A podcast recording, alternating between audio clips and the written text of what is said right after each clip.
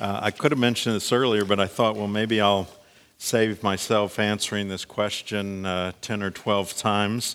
Uh, when we read Psalm 46, there was a word in there twice that some of you didn't know. Now, do we say this or what? And if we say this, what does it mean? The word Selah, right? When we got to that, it's like, ooh, wait, wait, what? Well, um, what that is, uh, we don't know exactly what that is. but let me tell you what uh, many speculate uh, that was. Uh, as you know, the Psalms were songs and they were set to music. And many believe that uh, that was a place where there was a pause in the music. So here's how I use this when I'm, I'm reading just by myself. You can't do it in a group, obviously, quite as easily. But when I see that, I just I pause and I look back at what I just read and, and, and think about it for just a moment, and then I, I move ahead. So you may want to use it that way, and I'm sure uh, when we get to heaven and we are singing these songs with the angels. We'll know what exactly what Selah meant, but I don't I think that might be a good use for that in the meantime.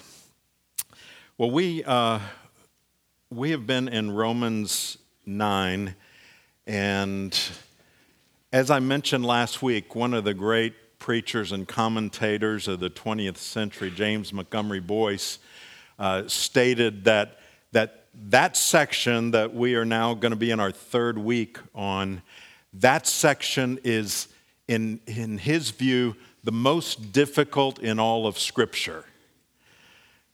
Now, you, you can imagine uh, as a pastor, that just all the more drives you to your knees uh, when you start entering a passage like that and you see one of the commentators uh, make a statement like that.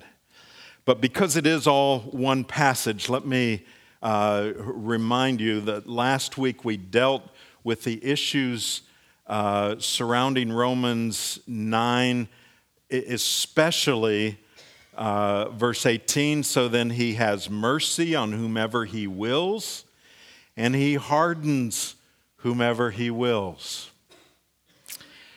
Uh, particularly, some of the issues if God hardens, then I guess it's not my fault, but His. And therefore would be unjust for anyone to be punished. Now, we talked about that last week, and if you weren't here, uh, uh, it, it is online on our website, or you can, if you, if you don't go online, uh, we can get you a CD of it if you want to listen to it. Uh, but one of, one of the ways we talked about that is that to make that presumption uh, reflects a misunderstanding of mercy and hardening. And here's why those two things are not parallel. Mercy by its very nature, is undeserved. Hardening in the scripture is always deserved. Romans 1, when we went through it, talks about how God gave them over. In other words, He let them go the way they desired to go. So we talked about it. It's not as though there are those that are uh, approaching God and He says, No, you're out. You know, there aren't people that, that want God. In fact, everybody's going the other direction. And, and it is God Himself who, through His mercy, keeps some from going that direction. That's His mercy. If anybody is lost, the blame is theirs. If anybody is saved, the credit is God's. So here's the bottom line from last week that we talked about. Some receive mercy, some receive justice, exactly what they deserve, but nobody receives injustice.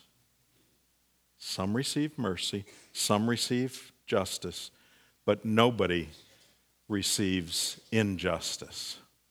Now, as we move into the end of chapter 9 and enter chapter uh, 10, Martyn Lloyd-Jones expa- explains that uh, in, in chapter 9, Paul explains why anyone is saved. why anyone is saved. It is simply the sovereign electing grace of God. And then, chapter 10, Paul explains why anyone is lost. And it is the rejection of the gospel. So he's moving in to, uh, you know, he's talked about God's absolute sovereignty. And now in chapter 10, he's going to talk about man's responsibility. So let's read the text. We'll begin with uh, verse 30 of chapter 9. What shall we say then? Remember, Paul always has these questions that he anticipates that uh, some are, are asking or objecting. What shall we say then? The Gentiles who did not pursue righteousness have attained it. That is, a righteousness that is by faith. But that Israel, who pursued a, a law that would lead to righteousness, did not succeed in reaching that law. Why? because they did not pursue it by faith, but as if it were based on works. They have stumbled over the stumbling stone. As it is written, Behold, I am laying in Zion a stone of stumbling and a, a rock of offense, and whoever believes in him will not be put to shame. Brothers, my heart's desire and prayer to God for them is that they may be saved. For I bear them witness that they have a zeal for God, but not according to knowledge. For being ignorant of the righteousness of God and seeking to establish their own, they did not submit to God's righteousness. For Christ is the end of the law for righteousness to everyone who believes. This is the word of the Lord. Thanks be to God. Let's bow together.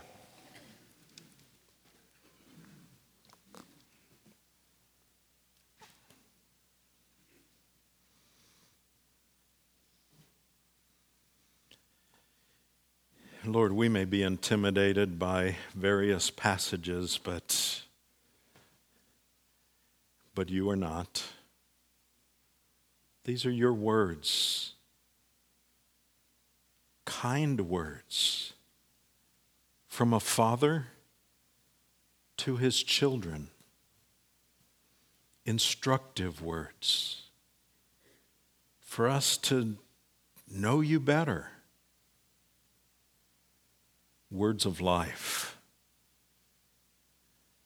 And so, Lord, we pray that your Holy Spirit, who is our, our comforter, would be our teacher in this. And we pray for this in Jesus' precious name. Amen. So, throughout the book of uh, Romans, Paul has uh, presented a question, and these are not just straw men, these are not just questions that he would put up there because he has the answer to it. These are difficult questions. I would suggest they're either questions that he has actually heard or he might have thought them himself as he began to know uh, Christ. But at the very least, it's under the inspiration of the Holy Spirit. And so these questions are ones that we should we should deal with and not shy away from. So he moves on and, and says, uh, in terms of stating the problem, the next problem, what do we say then? that Gentiles who did not pursue righteousness have attained it. That is a righteousness that is by faith. But that Israel, who pursued a law that would lead to righteousness, did not succeed in reaching that law. So here's the issue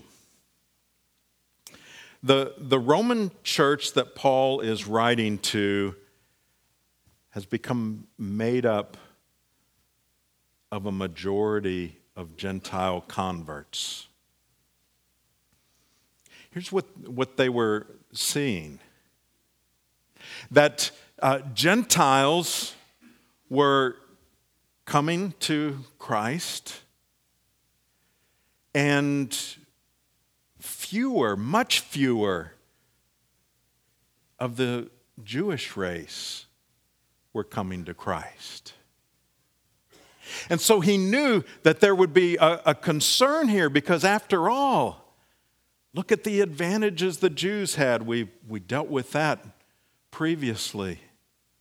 Look at the promises they had. In fact, they, they actually knew, they understood that they needed a righteousness before God if they were going to have a relationship with God. They got that part and they pursued it. Unfortunately, they pursued it in the wrong way. Their pursuit was trying to get to God through their own works and obedience. So here are the Gentiles who have never sought God, any kind of God, many of them. They weren't even seeking, seeking uh, pagan gods, and yet it's been given to them. John Stott says the Jews who pursued righteousness never reached it, and the Gentiles who never pursued it laid hold of it. So, why is that a problem for the Jews? Well, let me illustrate. There is an area in St. Louis, you could repeat this in, in any city, but there's an area in St. Louis, uh, uh, and I've heard about this particular thing that took place there. It is the worst of the worst areas, economically, in terms of crime, in terms of uh, poor education it, it was, it, it's an area where, uh, you know, the businesses are gone. It's an area where people don't want to go to, but want to get away from. And there is a man who deliberately moved into that area and he took his family there. He, by trade, is a carpenter, and so he took his business there. And he had determined that he wanted to hire an apprentice to learn that trade. Because the man was a Christian, he wanted, however, to illustrate, even with the apprentice, he wanted to illustrate how God's grace works. So he had a number of applicants from the area, and he was screening them. In order to screen them, he would have tools on a table and see if they knew a hammer from a screwdriver or a saw and things like that, and then would see if they could drive a nail and uh, you know what kinds of things they knew. And then he made his decision of who he would hire as the apprentice. Because he wanted to illustrate God's grace, he hired the least qualified one. The one who had no skills, who didn't know anything about the tools. There was no human reason why this one would have been hired. Needless to say, those who knew more, who were more qualified, didn't handle it well. If you can understand why they didn't handle it well, why they thought, well, I should have been that apprentice instead of him, he's completely unqualified. If you can understand and relate to them, then you can understand why the Jews had a problem with the Gentiles coming in. They felt they were more qualified.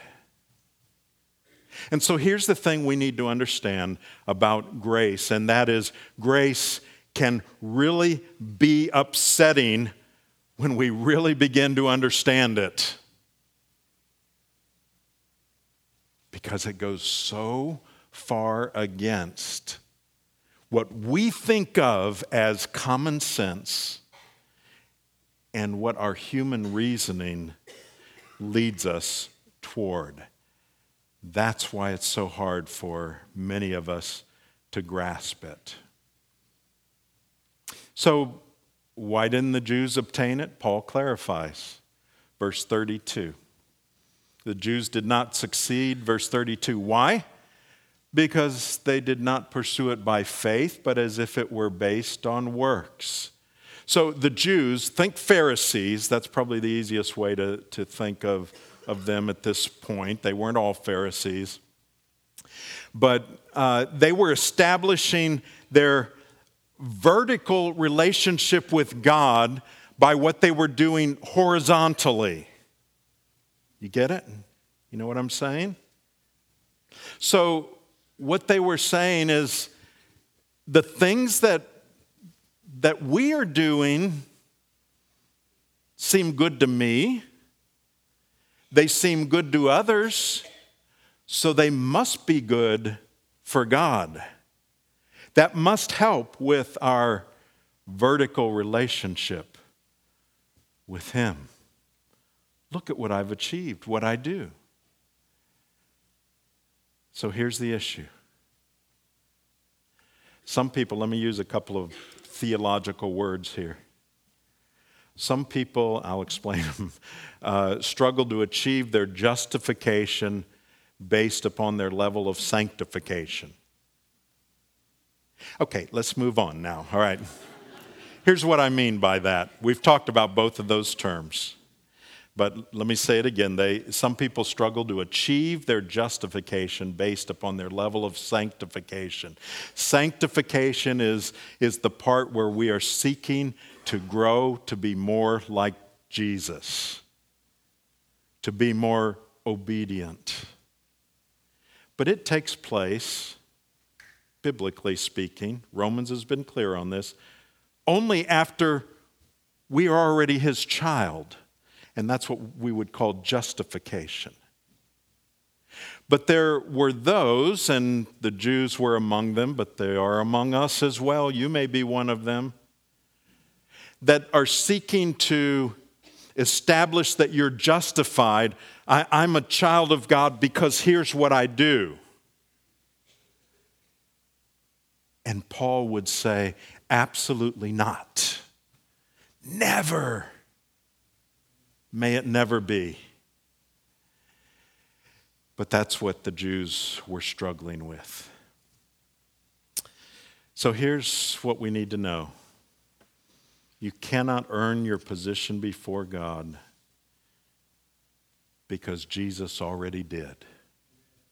You cannot improve your standing before God because you, if you are in Christ, if you're trusting in Him alone for eternal life, you cannot improve your standing before God because you are already righteous in Christ.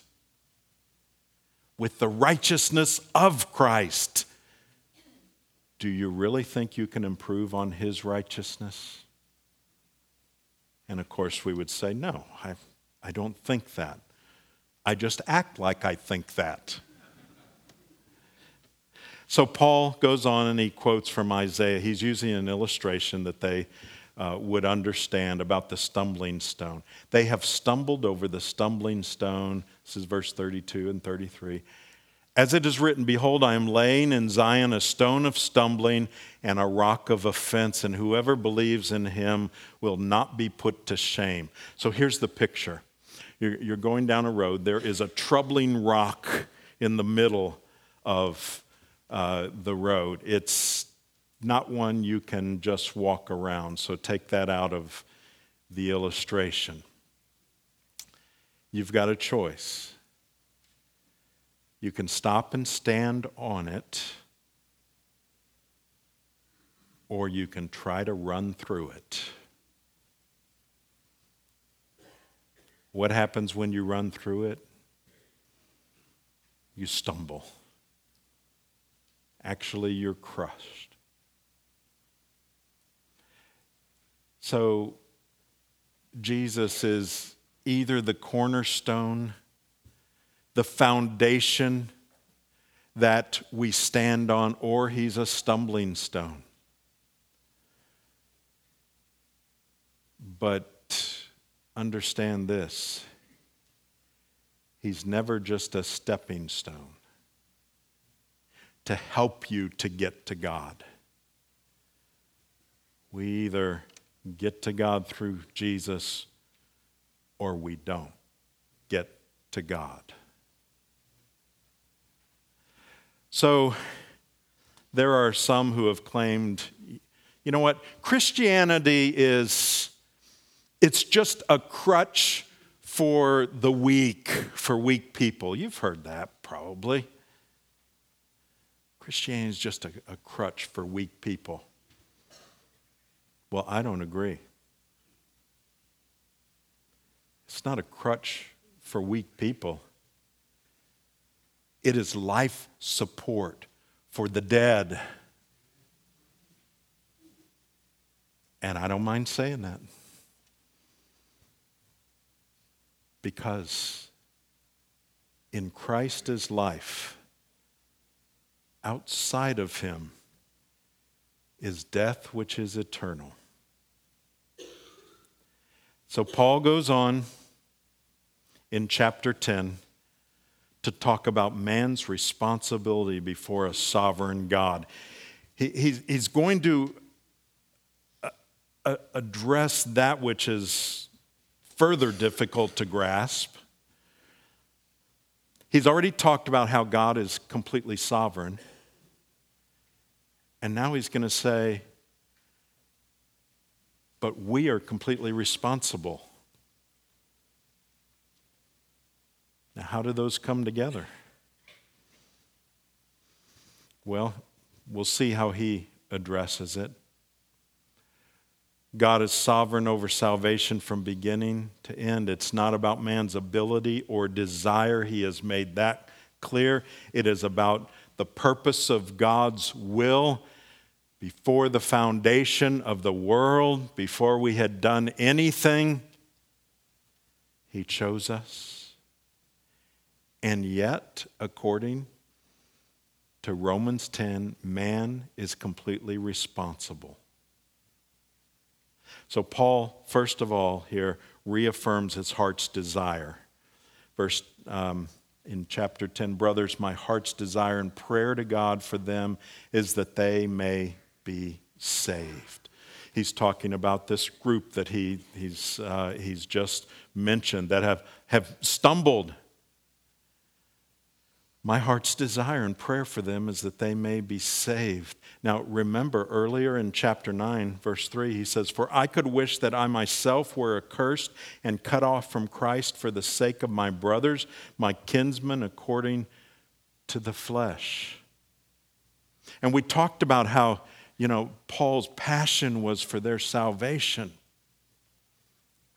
So here is Paul who completely he grasped God's sovereignty in uh, salvation, I, I think I'm safe to say, better than any of us could. And yet, he's saying, I'm praying for their salvation. So don't ever let a belief that God is sovereign keep you from praying for the salvation of people. That is the instrument we'll see, especially next week. but that is the instrument that he uses. So he doesn't at any point say, Well, I don't know, I'm going to, if they're the elect, I want them to get saved, but if they're not the elect, I'm, that's the way it is. He's not in some kind of fatalistic mode, but instead, he says, I'm praying because that's my heart's desire. I'm praying that they may be saved. So don't ever quit. And Paul wasn't worried. He didn't know who the elect were any more than we do. But that didn't stop him, and it mustn't ever stop us. It should, in fact, give us incentive to see the apostle here showing that kind of love and, and desire for people to be saved. And he doesn't condemn the legalist, he doesn't despise the Pharisee, he prays for them. And then he talks about their problem, verse 2. For I'll bear them witness that they have a zeal for God, but not according to knowledge. See, to, to say that, look, you Pharisees, you don't have knowledge, that, that's like the, the worst insult you could ever give to them. He's not saying they're not smart or they don't have a vast amount of knowledge in general. He's saying they don't know Christ. That's their problem.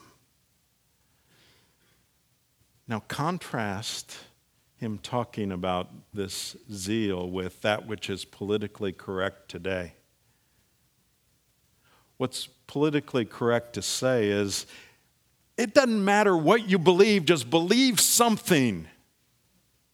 Be a, be a spiritual person. Here's the problem with that, and you can fill in your own illustrations. You can believe something and be completely sincere about it, but if that belief is not truth, if that belief is wrong, your zeal to believe that gains you nothing. In fact, it hurts you, it takes you the wrong way. So it's not about zeal. Though those who have the truth in Christ should be zealous, but it must be uh, zeal in our knowledge of Christ. And then he talks about how the Jews tried to establish their own righteousness. For being, verse 3, ignorant of the righteousness of God and seeking to establish their own, they did not submit to God's righteousness. Let me read to you a, a, a portion of a letter. This is written by a Jewish rabbi to a young man who had turned to Christ. And I, I think this kind of gives a classic expression of, uh, of this kind of Jewish thought. And this is just one rabbi, but I think it's fair. Here's what he said to this young man who had come to Christ. The basic question about religion is how to elevate man and bring him into closer relationship with God.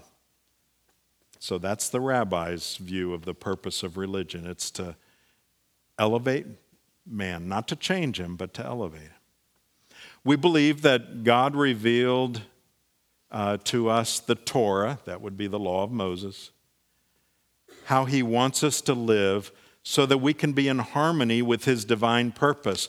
Our role and religious purpose is to obey God's laws, to love him and obey him we exercise our free will by proper intention and through having done the good deeds are elevated so that it becomes progressively easier and more natural to continue to do good and to resist evil.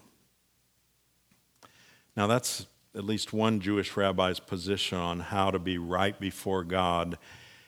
And basically, what he's saying is keep working at it.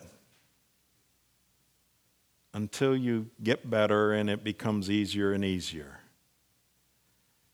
And then one could be promoted to a place of righteousness.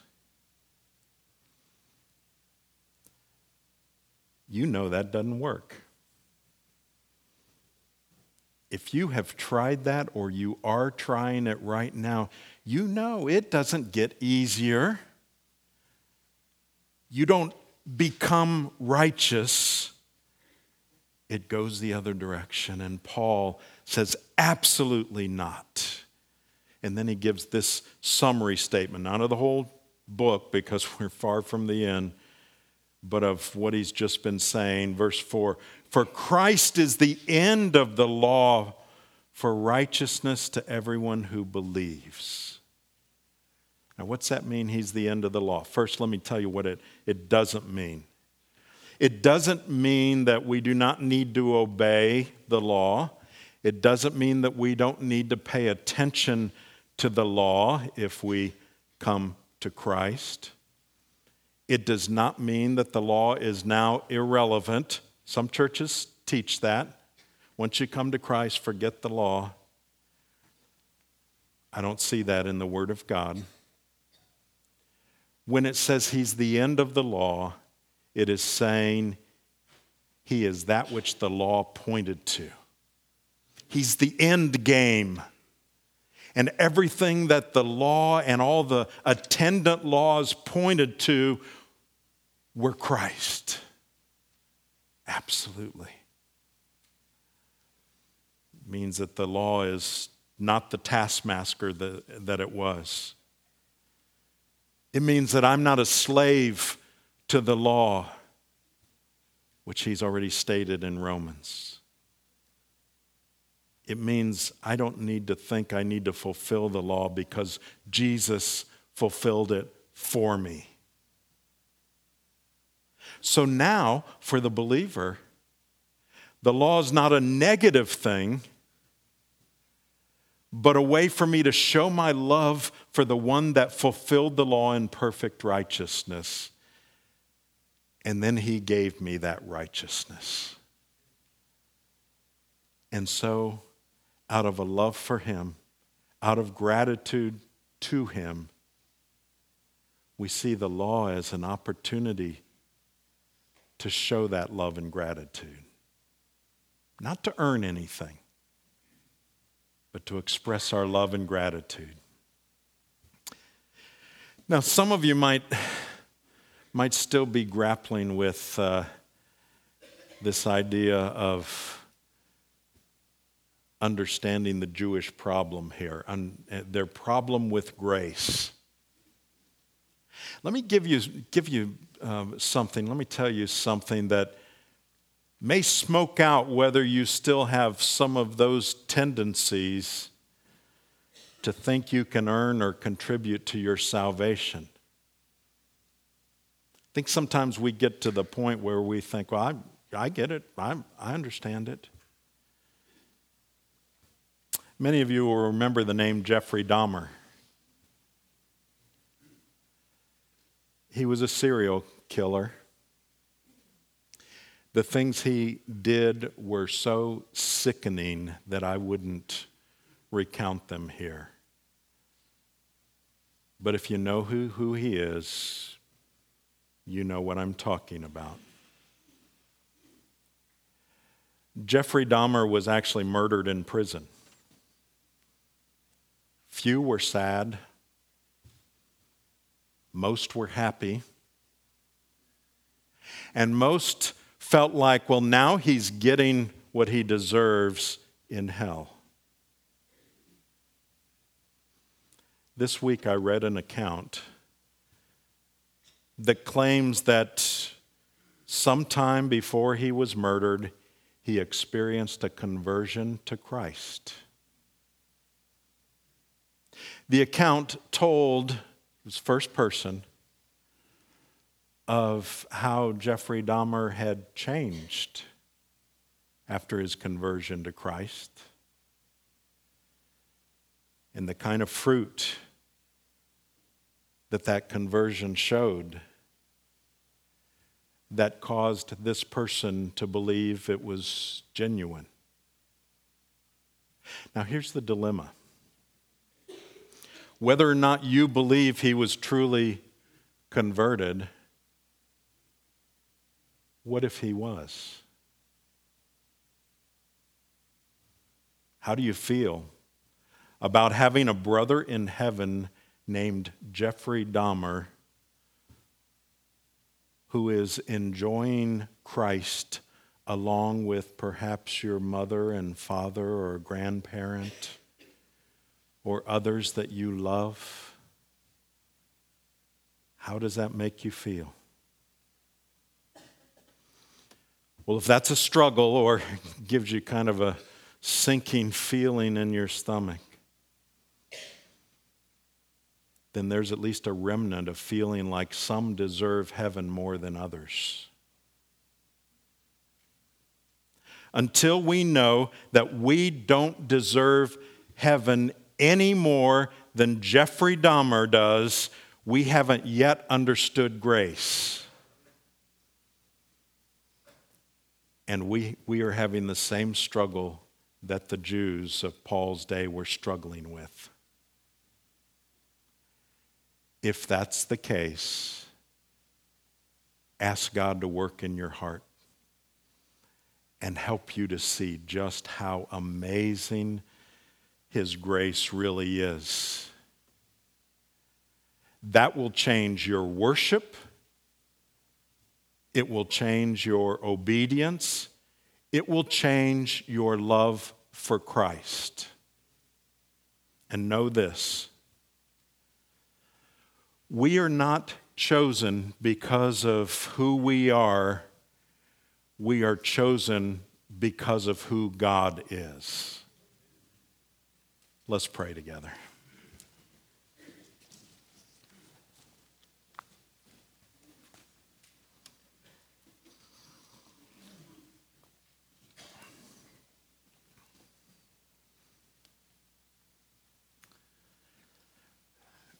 Lord, I suspect in each of us there is a, a Pharisee trying to get out, trying to drag us back into the, the slavery to our works, to the law. Will you free us from that? Will you give us more and more a sense of how amazing your grace is that we could never, ever deserve? And Lord, will you cause that to make a difference in, in my life, in our life today? We pray in Jesus' name. Amen.